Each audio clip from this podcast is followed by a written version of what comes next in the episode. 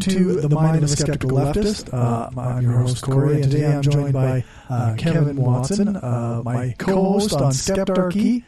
And uh, a little while ago, we were talking about Bolivia because uh, Evo Morales' uh, political party, MAS, won a victory in the recent election.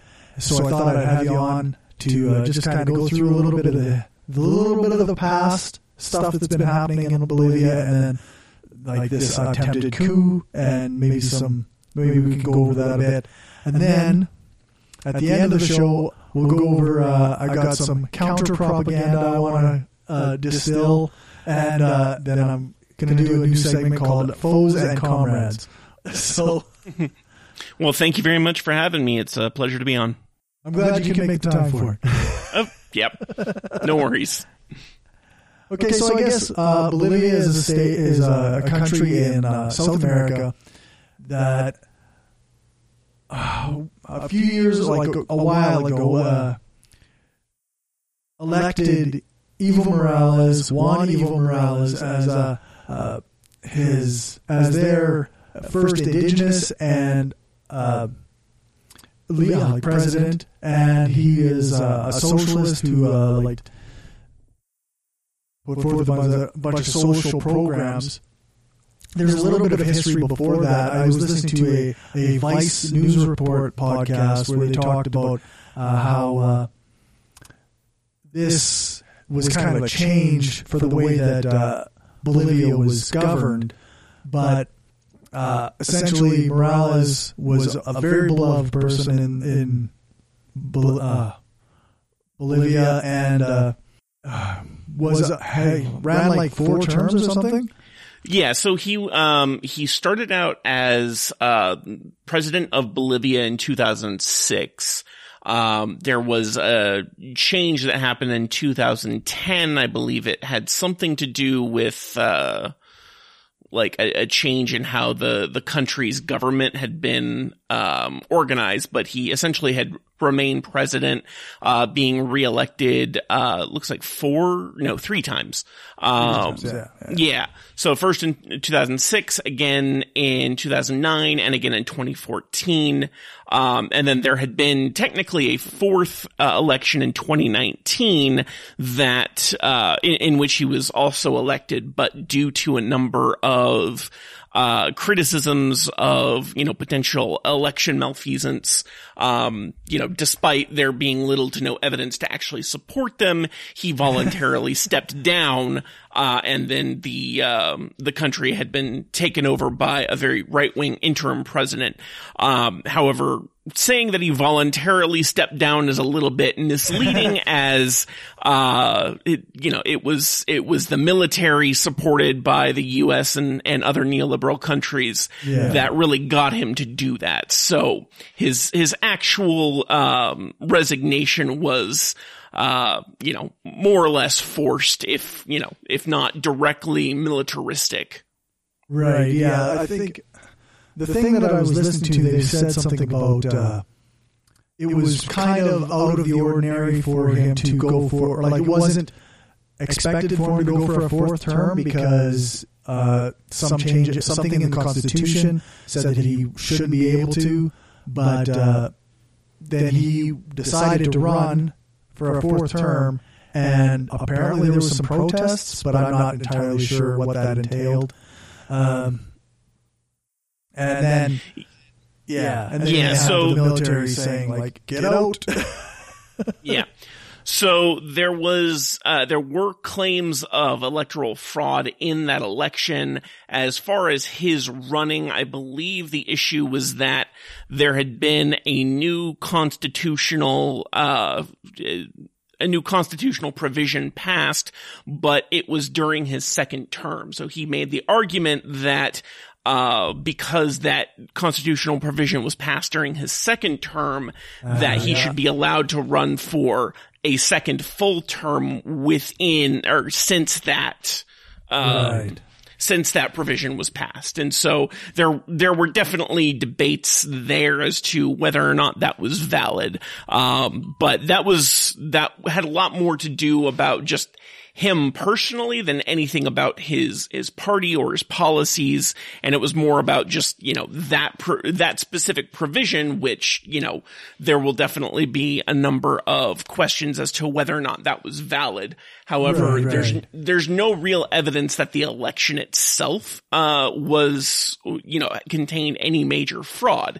So most people still believe that he was legitimately elected in 2019, and that had it not been for the uh, the pseudo coup, uh, that he would have he would have continued on as president through uh, through that last term, um, and then you know assume uh, or uh, we assume that he would have stepped down and uh, and allowed someone else from his party to continue to run.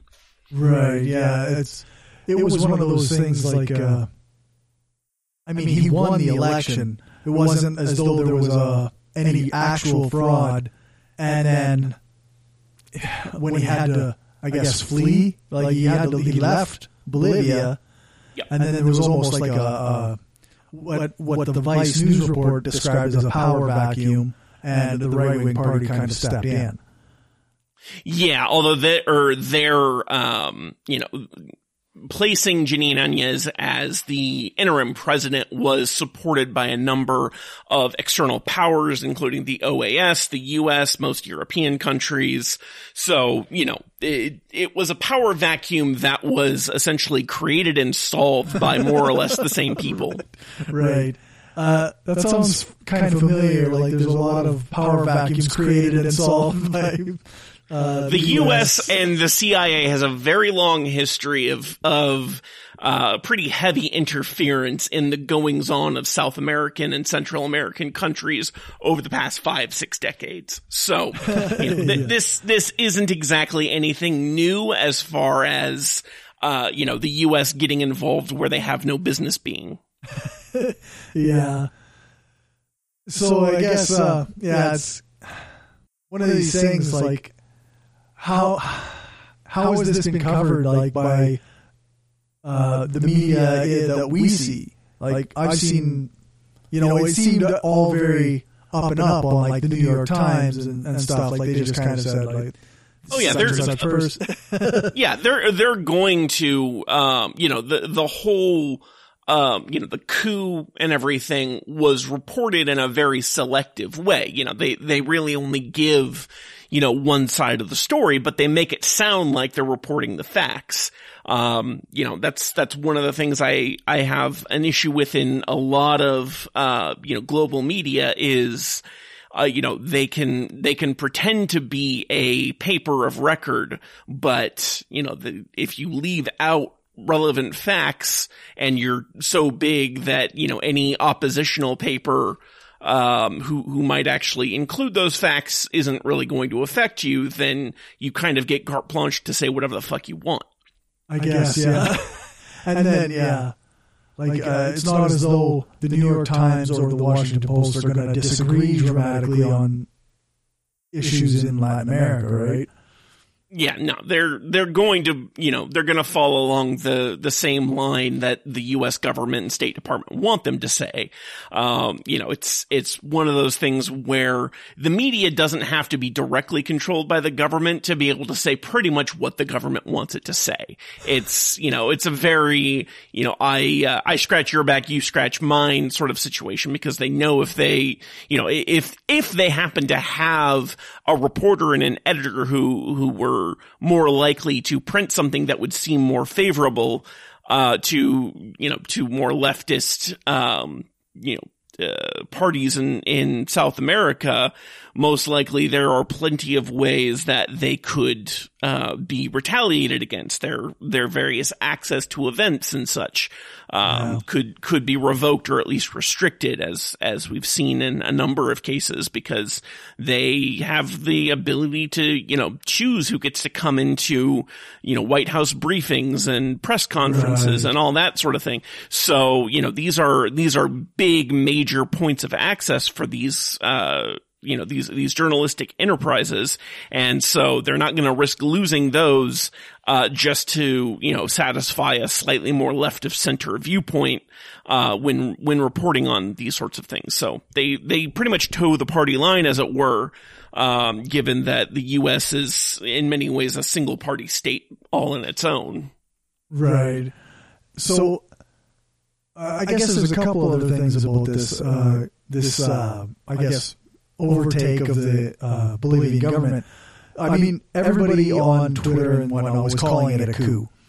Um, but in a sense, it was more like, uh, yeah, like a created power. Like it didn't take an actual military action per se because Morales fled, right? So there were a lot of um, there were the protests on the street, uh, protests both for you know supporting and opposing the results of the 2019 election, and and so there was there was a lot of fighting on the street between the supporters of both mm-hmm. sides. Um, given the you know given the recommendations of the OAS and everything like that, um, you know Morales yeah. basically just wanted to try and stop the bloodshed that was occurring in his country between these two kind of warring factions. Um, and so it was because of that, uh, at least that's what he said, um, that he primarily stepped down, but he himself called it a coup and said that he okay. was being forced out. Um, you know, it just wasn't kind of, it, it wasn't the same sort of military takeover that, yeah. uh, that you might think of when talking about a coup. You know, it wasn't a bunch of insurgents who stormed the, the presidential mansion and, you know, held him at gunpoint and made him, uh, you know, sign a resignation letter or give a resignation speech. It was, you know, right. he was doing it, um, in a semi-voluntary sense, but, you know, it, that was only because there was no real way for him to, um, to stay in office with uh, with everything that was going on both inside and outside the country that was against him. So. Uh. Yeah, it was, it, it seemed, I'm guessing to him, it seemed that it would be better for everyone to, you know, to step down, stop the fighting in the streets, and then let the next election, you know, uh, happen and, whoever, you know, and, and see what happened there. And obviously we can see that his party won. His previous, uh, minister of finance, I think it was, uh, Luis Arce, uh, I'm probably butchering that name, uh, has, has now won the presidency and, uh, Morales has, has returned to Bolivia. He actually, okay, yeah, um, had something, yeah, yeah, he actually just finished something of, uh, of a return tour through the country, uh, you know, okay. various parades and things. So, I guess the policies that he kind of had in, in mind for his second term since the constitutional amendment, um, that's probably going to per, like continue with uh, his party or like with the new president, right? I would think. Yeah. So most likely the you know the policies that he was planning to implement were, you know, those that his party tended to agree on. So it's most likely that uh, Luis Arce will, uh, or Luis Arce probably will continue to support those policies uh, within Bolivia. Um, you know, and and in the time that he had, Morales actually was able to do quite a lot. Uh, you know, he, he was able to reduce dependence on the World Bank and the IMF. He was able to, you know, reduce a lot of the corruption in the government. Um, you know, put money into programs for, you know, helping to feed his people, uh, increasing education, literacy, um, you know, overall health care. So he, he actually did quite a lot of good, uh, in the time that he was president. And it's the hope that Arce will continue to, um, to support those, uh, policies going forward. Oh, and uh, obviously he was uh, he was huge for indigenous rights within Bolivia, which right, yeah. had been an issue for a long time, as you know they were uh, they were slaves in the country essentially until the mid 20th century. And then even after that, you know, they were largely just treated as, as, you know, lower class citizens to the, uh, to the white minority of the country. So he has, uh, you know, he, he definitely increased the, uh, the rights and abilities of the indigenous people in this country as well. Yeah, I, I think there was like a when he had fled, there was like a, a reports of people like uh, really amping up on the racism and like they were burning these the flags that had incorporated indigenous uh, identity in it. Yeah, I, I don't actually know much about that. I'm sorry to say, but I, I can definitely see that happening. Um, you know, my understanding is that there was a lot of anti-indigenous, uh, sentiment within the supporters of the right-wing parties. And so, you know, it, it's definitely something which I can, I can see happening. That, that sort of, um, unrest and, and, you know, racial tension has been going on for, for decades at this point, though. Yeah, it's, it's, not entirely su- uh, surprising when a right wing uh, government uh, supports the racists. not really, no, not so much. as, as weird as that sounds, it doesn't surprise me. Uh, so, so I guess, what does the U.S. have to gain by inter- interfering in this? What like access to resources mostly. So yeah. Um, one of the biggest things, uh, exports of Bolivia is lithium, which, uh, you know, due to the rise of things like electric cars and just the general, you know, explosion of, um, you know, portable electronics that need lithium for their batteries, uh, that's become a huge thing.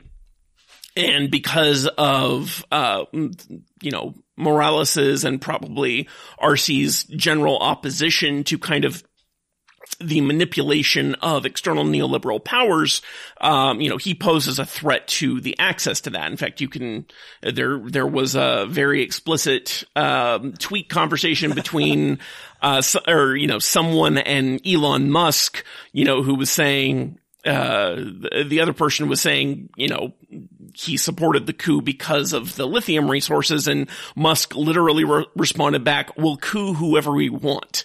Um, yeah, like that's, that's not, not even, the, that is, that is as direct of a quote as I can recall right now. And I'm pretty sure it's accurate.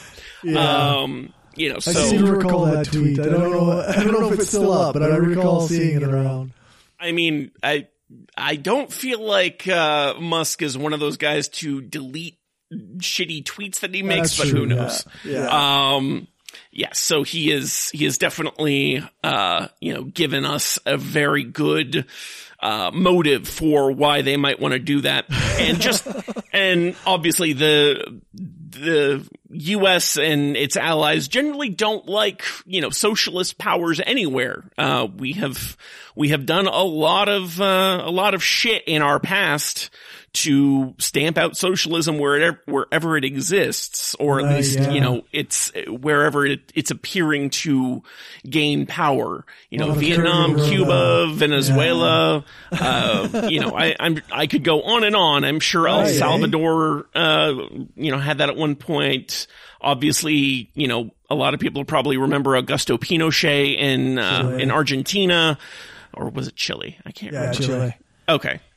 But anyways, yeah, yeah it's, yeah. It, you know, we have a long history of, of, you know, directly opposing this and, and trying to remove even democratically elected leaders who support these policies, um, you know, largely because their existence and survival is a threat to the, uh, to the fiction and the story they've propped up that socialism never works.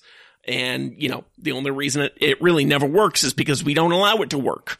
Right, so yeah. it, it's one of those things of, of, you know, socialism can't work. Look at all these countries we cooed who had socialism. yeah, can't you see how they failed? Yeah, exactly. So it's it's one of those things where you know there's a ton of stuff that you know the the U.S. and the general imperial powers don't want happening around the world, um, purely for for reasons of ideology. I was thinking uh, uh, when we were talking about the media, uh, the way that like the New York Times covered Venezuela, it, it it seemed like similar to me, but I did eventually see them print like. And I'm not a Maduro defender necessarily, uh, but there was some misreporting done by the New York Times, and they did eventually have to uh, correct that. And I'm not sure if you know you got that kind of same skewed reporting coming from the New York Times or any corrections.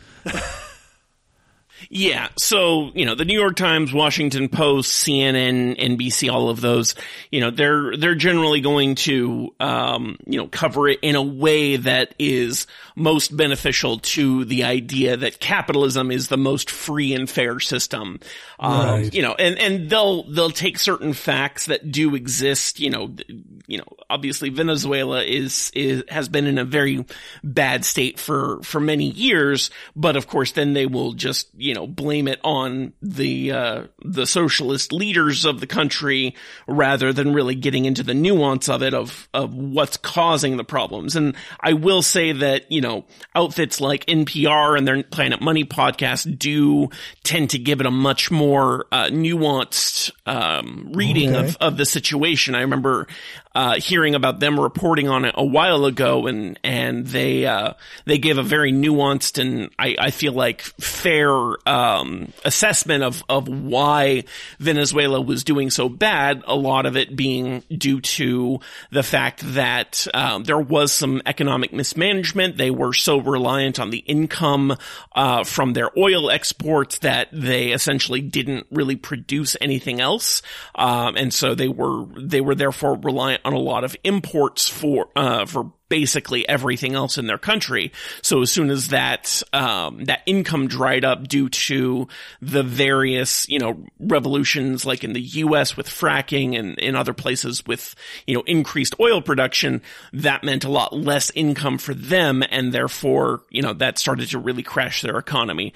Um, but I, you know, they also leave out the, uh, you know, the massive amount of programs that, um, you know, the, the country has put in place to try and help its citizens and the fact that the majority of, of Venezuelans still do seem to support uh, the ex- the current government um, over a governmental yeah. change. So it's it's one of those things where they love to leave out certain bits of information and and leave in you know only what what really supports them. It's uh, cherry picking is is not a uh, an unknown thing to most of the um, most of the outfits that report on this kind of stuff in the U.S. and elsewhere. Yeah, I suppose it's not uh, it's not to say that uh, the situation in Bolivia and Venezuela are direct uh, like comparison. Um, like I don't recall, or maybe I just missed it, but I don't recall anything from the New York Times or, or CNN claiming that like uh, there was lots of civil unrest due to government mismanagement of funds. Uh, the way I uh, heard about Venezuela. Yeah. So, uh, with in the case of Bolivia, um, you know, Mas and Morales himself were both very well liked within that country, and you know, there there's definitely been civil unrest in Venezuela due to um, you know, due to the various things, but they've also had a giant economic crash, whereas Bolivia yeah. has been much more fortunate in that their exports are something that, you know, can't be easily taken over, um, mainly because, you know, they have a lot of, uh, natural resources that aren't found in many other places. So just because of kind of their, right. their geographical, um, placement, they are, they have a lot better conditions to kind of maintain a standard of living in the country and even improve it under, you know, more leftist policies. Whereas unfortunately Venezuela having that one uh, you know, major resource that, you know, they figured was, was going to last for a while. Um, and they didn't really, you know, try to diversify in the ways that, you know, many other uh, South American countries have done. So it's, you know, th- there are definitely nuanced factors to all of these things. Um, but, right. and, you know, there, there are multiple reasons why a country, uh, might be having the problems of Venezuela or might be doing as well as, uh, Bolivia is. And so it's, it's something where we can't just rely, or we can't just rely upon the analysis from a single factor, like what their, you know, basic economic system is or, you know, what it's being steered toward at the very least. Um, you know, it's, it's not just about government policies and economic forecasts. It's, you know, it's got to do with a lot of other material realities within the country and with, right. Eh, you know, how they, um, how they interact with those around them and those around the world. Yeah, and a lot of that still has to do with like, uh, yeah, uh, the way that other com- countries trade with them and and the kind of deals they can get. Like uh, with Bolivia, uh, like just taking a glance at the wiki, it says they have like 50 to 70 percent of the world's lithium. Mm-hmm. So they kind of, even if you know uh, the U.S. or Canada or, or these other countries don't like their style of governing, they have to deal with them on some level or coup them, Yeah. right? so because they just need that lithium. So, so Yeah. So, you know, we, um, it, it's something where we kind of do, you know, need Bolivia in the kind of global economic system because of how much of, you know, those resources that they have that aren't really easy to find, uh, almost anywhere else. They, they also do have just Yeah. kind of a, a very diverse, um, you know, general economic, uh, export system where, you know, only about a third of their exports are petroleum based, um, and a good amount of it, you know, I think what it is a, another 20 to 30% is various, um, metals and ores and, uh, those sorts of things. So they have a lot of those sorts of natural resources that they can export to kind of, you know, it makes up a, a far larger share of their, um, of their economy. Not to mention they have uh, quite a large agricultural sector as well. So you know they they do have a much more diversified economy, and because of that, they can Right. they can kind of weather those uh, those sorts of global shifts, li- or in a way that a place like Venezuela just couldn't. Yeah, so even if like the lithium market happens to drop out for some reason, they have other things to fall back on as well. Yeah, like lithium isn't even uh, a like a massive part of their economy.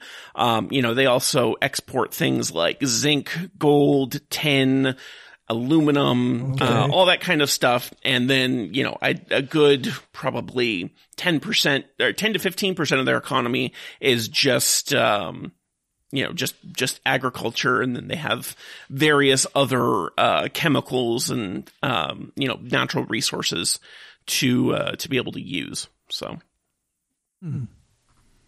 Oh, it's, it's interesting. I uh, I hear about these stories of like Bolivia, and it always seems like uh, you know you only get bits and pieces of the story. So, so I'm, I was listening to that Vice news report, and it goes into like, oh, okay, well here's like three terms of of uh, Morales, and this is why they went into this situation. And I'm thinking, well.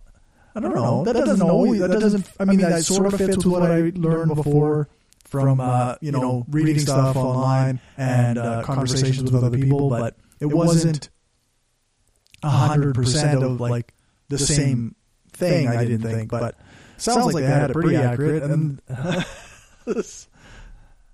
Yeah, I mean, they, they do, you know, the, the news does tend to report things, uh, you know, accurately when it benefits them, but they will, you know, generally speaking, um, you know, leave out particular bits of information. So it's more lies of omission than actual, you know, untruths. yeah, yeah, I had. Uh, I was having a conversation with somebody about that. Like, um, I guess more in relation to China because uh, of the Uyghur situation there, and like there's a number of people that I, intera- I have interacted with who are just they flatly deny that uh, the genocide of the Uyghurs is even happening. because Yeah. it's all American propaganda. and I'm just, well, I mean, American media isn't necessarily trustworthy, but I don't think that you can just deny this entire breadth of information that's out there about this now. Yeah, there there's a, a crap ton of information, not just from American sources, but from all over, including from you know the Uyghur people themselves, that show the kind of actions uh, that the CCP is taking against them is you know has has been you know, pretty horrific. And yeah, you can see a lot of pictures that people bring out of like Uyghur parades that are still allowed to happen and things like that. But it's, you know, right. that's, that's one individual instance, whereas, you know, something like a genocide is a large systemic problem. Um, you know, so, you know, there's still re-education camps and work camps and all of these things that they're being forced into, um, not to mention the various ways in which they're being economically disenfranchised, the ways in which their ability to, you know, continue on uh, with their culture and and you know being able to to have families and to you know to to spread and uh, you know to spread their culture to to newer generations. All of that has been massively restricted, um, and the end result is just you know you end up with a culture that's ultimately dying. yeah, it it actually some of it. I mean the like the re-education camps and stuff that. It reminds me of like it reminds me of other situations where people have been placed into educational situations where uh, you're taught not to follow your culture not to follow your uh, family beliefs or whatever, right? Yep. Yeah, the various, uh, you know, the various schools that natives in, you know, the Americas were put through uh, post post colonization, and especially in the uh, 19th and 20th centuries is a is a huge example of that.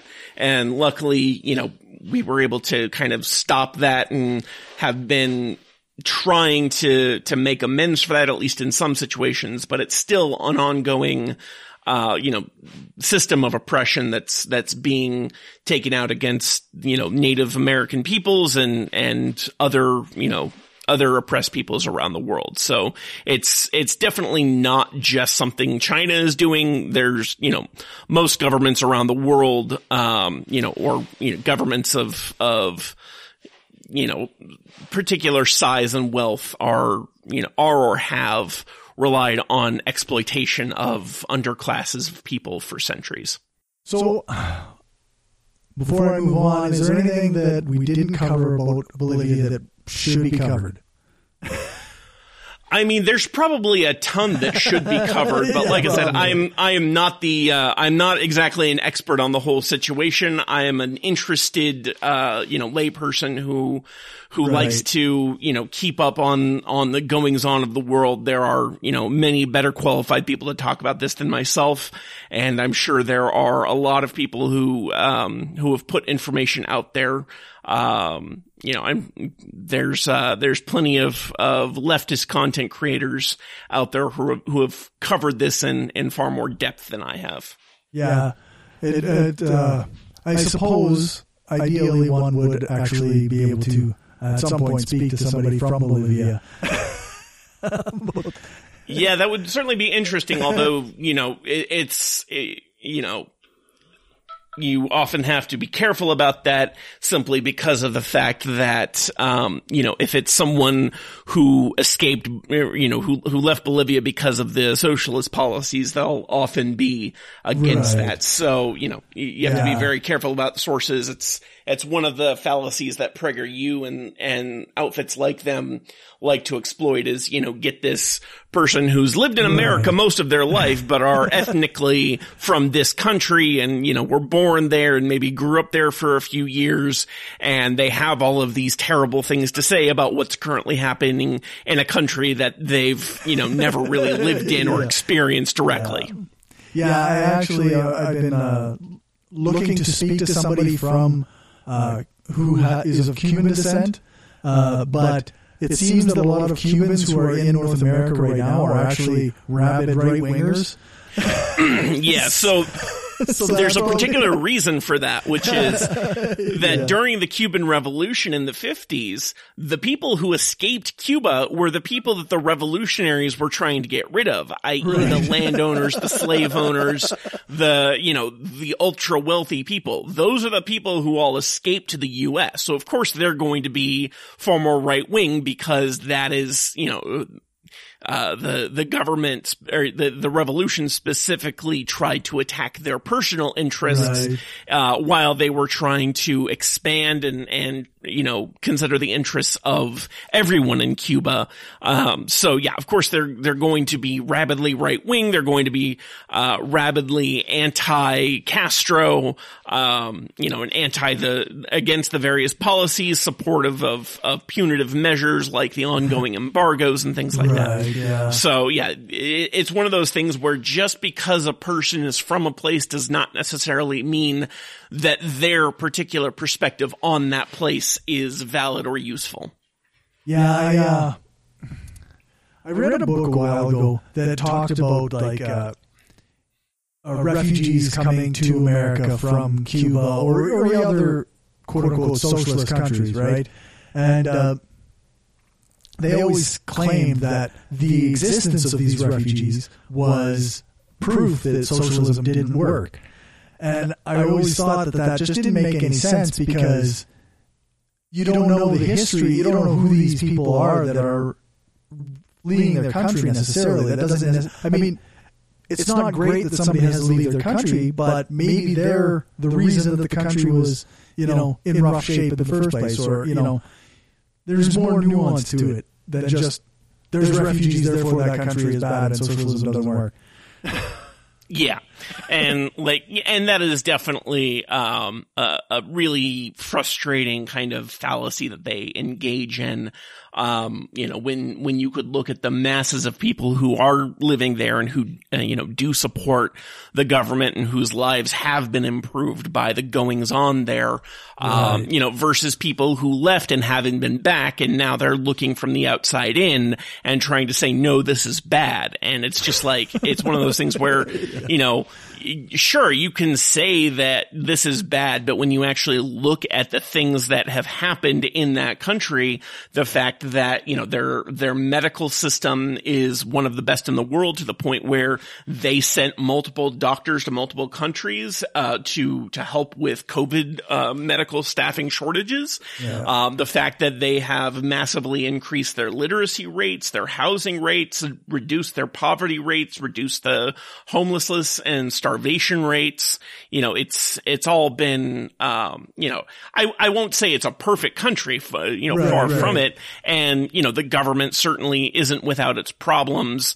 Um, you know, locking up political prisoners and such, but it's not as if the U.S. doesn't do the same thing and doesn't do it 20 times as bad. So, Yeah, you know, yeah. yeah, you can, you can say all these bad things about a country, but when you compare it to how the country, you know, matches up to, you know, other countries even nearby or specifically the ones that are criticizing that country for its problems, uh, Yeah. then you, then you start to, to get a clearer picture of, you know, the idea that these criticisms are not objective, you know, this is a problem. They're often coming from a place of combativeness to say, oh, well, we're better than they are. And, you know, when, when all you do is give every bad thing that a country has done or that's happening in a country, you don't give any of the good things and you don't give a comparison from the country you're in about all those bad things you're criticizing them for.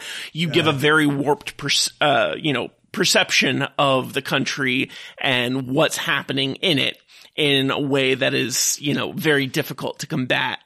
So it's, you know, it's propaganda 101. Tell only the truths that you need to tell.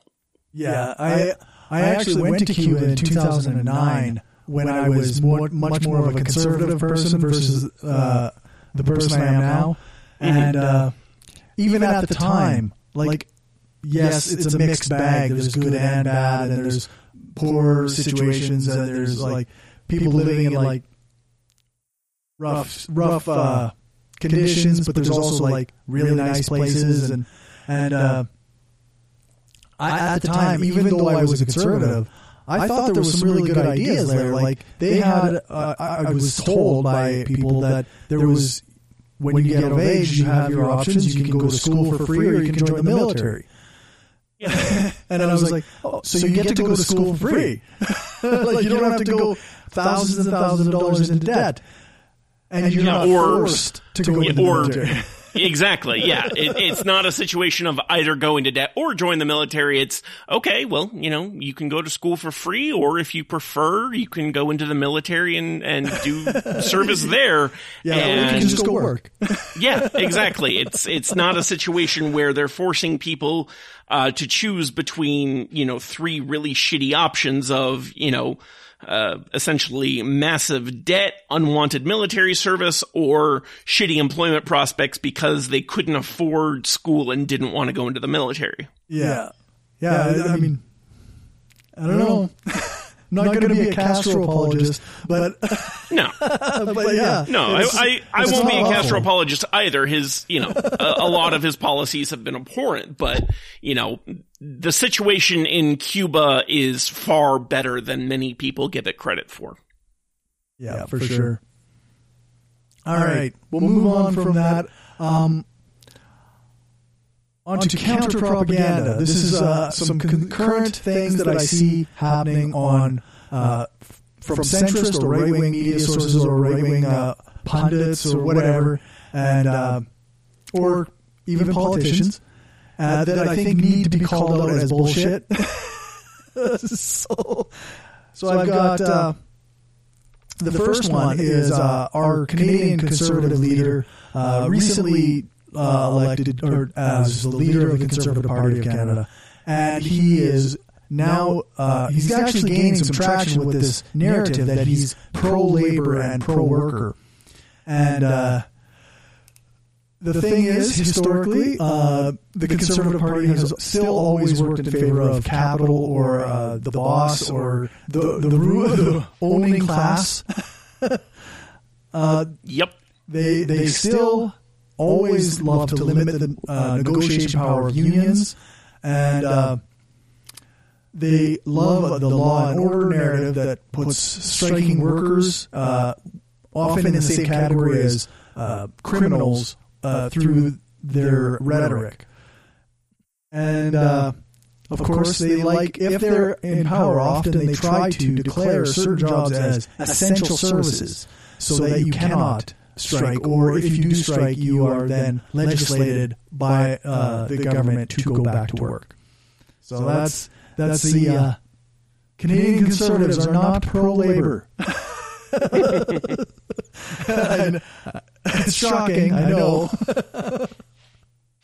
yeah, I've I've got one which is uh, you know, throughout uh, throughout his his presidency, Donald Trump has loved to tout the stock market as as one of the reasons why the economy is doing great. And uh, that's actually complete and utter bullshit because never has the stock market been a good indicator of how well the economy is doing. Right. it's a much better indicator of how rich people are feeling at that point in time. And that's that, that's yeah, you know re- relying on the top echelons of society to determine how the entire economy is doing probably not the best idea. Uh, so you know you can you can look at things like like, you know, rate of wage growth, unemployment, you know, new job creation, things like that and see that all of those are absolute shit. Uh, and that the economy is, has been in a pretty deep recession since, you know, early in the year. Um, and, you know, even without COVID, there were definitely signs that it was going to go that way anyway. Yeah. We just happened to have that lovely accelerating factor. So that is why the stock market as a, er, you know, as a, um, measure of the economy's health is bullshit. yeah, for, sure. I've got, got another one here. Uh, uh, Alexandria Ocasio Cortez was interviewed by the New York Times to address the establishment Democrats' claim that progressives and the left are to blame for the narrow victory they achieved over Trump, as well as the losses they had in the House and the Senate. so, this is, I mean, AOC, uh, obviously she countered this very well in the New York Times article, which I will link in uh, the show notes for this episode. But yeah, progressive policies actually, when they were on the ballot, tended to fare very well. Like even Florida uh, voted for a $15 minimum wage. Um, good luck getting that anywhere yeah. And one thing to note, there is someone did a, a very interesting comparison of, um, you know, of, of Democrats in, you know, various, uh, you know, centrist and right leaning districts. And there was a very strong correlation, uh, between whether or not the candidate supported Medicare for all and whether or not the candidate got reelected. And right. this, and many of these were in, you know, R plus three, R plus five districts. And that is to say that the, you know, the, the district in general tends to swing more Republican. And yet these more progressive Democrats, uh, you know, more left wing Democrats actually won, whereas the more centrist Democrats tended to lose. Mm-hmm. And so, yeah, the, the idea that progressives are somehow harming the party is absolute bullshit. The evidence pretty clearly shows that no, where, where you have more progressive people, they tend to win more often, not less. Yeah, like, uh, uh, one, one of the things that AOC said in the article or in the interview was that uh, the Democrats did not have a good online uh, campaign at all. So that kind of puts it into a different perspective where uh, if you don't campaign properly and meet people where they are, especially during COVID time when you're not doing door knocking and meeting people like at rallies and stuff, like you really got to be there where people can see your your platform and your policies and your ideas. Yeah, completely agree. And okay, what else do I got? I got election conspiracies. There, there are currently three three big ones that I've heard about. Uh, of course, there's the thousands of fraudulent ballots.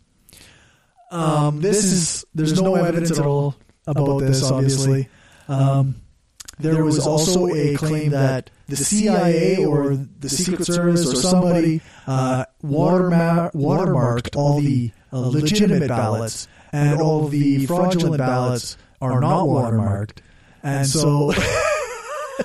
what? so, the so fuck? When they feel it's the right time, they're going to reveal that some, some of these are fraudulent, and everybody is, this is a QAnon one. everybody involved in the fake ballots are going to be arrested by Donald Trump and whoever else. that doesn't even fucking make sense for a number of reasons. like what you you you oh my god, this is that is just too fucking oh my brain it yeah. hurts. I also heard somebody say that on uh, uh Infowars. Uh, I was listening to Knowledge Fight and, and they had a guy on there talking about uh, uh this particular thing. He even claimed to be part of it. Like he was in on it. So yeah, one I've heard is that um, you know people keep bringing up this claim that thousands of dead people in Michigan cast mail-in ballots this last election, uh, right. you know, and and put together the absolute flimsiest evidence you can imagine, and it's just so ridiculous. Uh, yeah, there's, there's also a, a, apparently a program and a supercomputer called Hammer and Scorecard which did some uh, wild calculations to uh, uh, give to transfer three percent of the votes uh, that were for Donald Trump to somehow get them to read as votes for uh, Biden. Though I'm not entirely sure that, which regions this was supposed to work for. yeah, it's like the people who come up with these theories entirely forget that each state runs its own elections and honest and like even the or you know even the like secretaries of state for their respective governments don't have a ton of control over it because it's usually localities like towns, cities, and counties that do, you know, most of this counting. So this is just absolutely idiotic. oh, there's also, I forgot about this one. Uh, there was some places, uh, polling places where they were giving Sharpies to people to fill out their ballot. Yeah, I heard about this one. yeah, the claim is that Sharpie that the machine won't read the ballot if it's marked with a Sharpie, but it will if it's with a pen. And this is again just obviously nonsense. It's not true in any sense. And uh, There's a reason that the ballots say use black or blue ink. It just needs to be dark enough for the optical sensor to read. A Sharpie is plenty dark enough. What the fuck? was- I Like, was it's not the- even like, it's not even like the, the ink and a ballpoint and a Sharpie are all that different. No, no, Oh. it's, it's ink. It's uh, yeah, it's essentially the same thing. I I was listening to something. I think it was just yesterday actually, and they there was a person who was trying to tell the there was some protesters who were very frustrated by this Sharpie story, and there was a, a representative of the elections people, uh, a board or whatever, talking to them and trying to alleviate their concerns. And she said, "Okay, yes, that you can use blue or black ink, and this so sharpies will be fine." And somebody said, oh, "Oh, sharpies don't have black ink." in 'em." I mean, some don't, sure, but the majority of every Sharpie I've ever seen has black ink. Yeah. Yes, there are blue ones and red ones and green ones and yellow ones and all sorts of different colored Sharpies. But But my one- guess is the one they're using at polling stations are fucking black. yeah, Uh, that's right. So that's that's today's counter propaganda. Very nice. On to foes and comrades. This is the segment of the show where I uh, shout out, uh, call out a foe, somebody who's doing shitty things and or is being shitty, uh, and, or give credit to or call shout out to uh, a comrade, somebody who's doing good work. And I'm going to start with foe, and I've got Joe Manchin. Uh, I know he's a Democrat. Uh, he's a senator in uh, West Virginia, or a senator in West Virginia. But he did say that he would not vote for uh, increasing the size of the court or uh, or for breaking the filibuster. And he he basically comes across as a, a red Democrat. So Yeah, in that vein, I have someone very similar here in Massachusetts, the now former congressman, uh, well, not former at this point, but soon to be, um, Congressman Joe Kennedy III. And, uh, he actually tried to primary our, uh, much more progressive Senator Ed Markey and lost.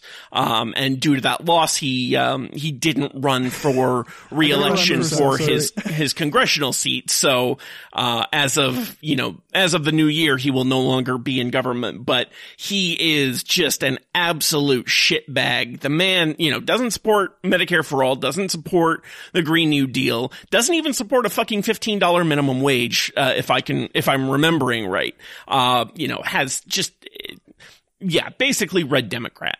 It's, it was, it was honestly disturbing to see. And the fact that so many people supported this guy was just ridiculous. Uh, my comrade for this is uh, the Black Socialists in America on Twitter. Um, they are a group of anti-capitalist, internationalist Black Americans who believe that workers should control the means of production and in a democratic and decentralized way. Uh, they say they're non-sectarian and they call themselves scientific socialists and are very inclusive of, of other leftists with a very with a couple of exceptions. Uh, they don't like egoists or uh, what was the other one? I think it's insurrectionists. They said. Yeah, well, they're not, they're, they're not really leftists. In fact, they usually describe themselves as post-leftists and they're basically, uh, variations on individualist anarchism, which, you know, while anti-capitalist is not exactly pro-social. Right. Yeah. I've the th- the few things I've read about like uh, egoists, I've been like, I don't know, a little. I'm skeptical. Is, I guess you could say. but Yeah, it's, uh, it's, it's definitely a, uh, uh, interesting one. Um, my comrade this week, it, it's a little bit more general, but it's something that I kind of want to get out there, which is uh, worker owned and operated cooperatives.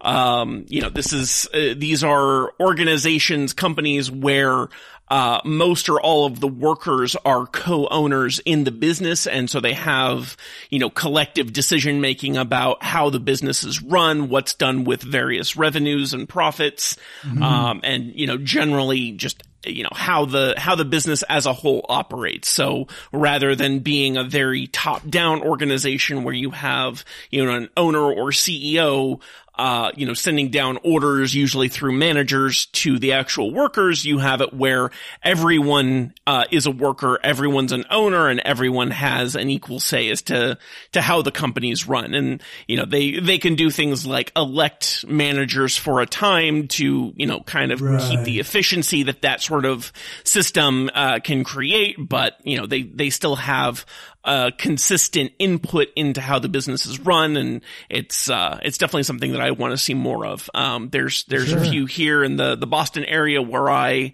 uh, where Ooh. I live, um, in, including a uh, a cooperative uh, dog walking company who is uh, nice. very uh, very um, explicitly uh, anti-capitalist.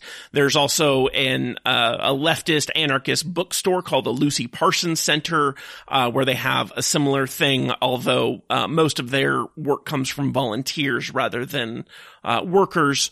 But yeah, there's there's a number of places, and like these these exist throughout the country.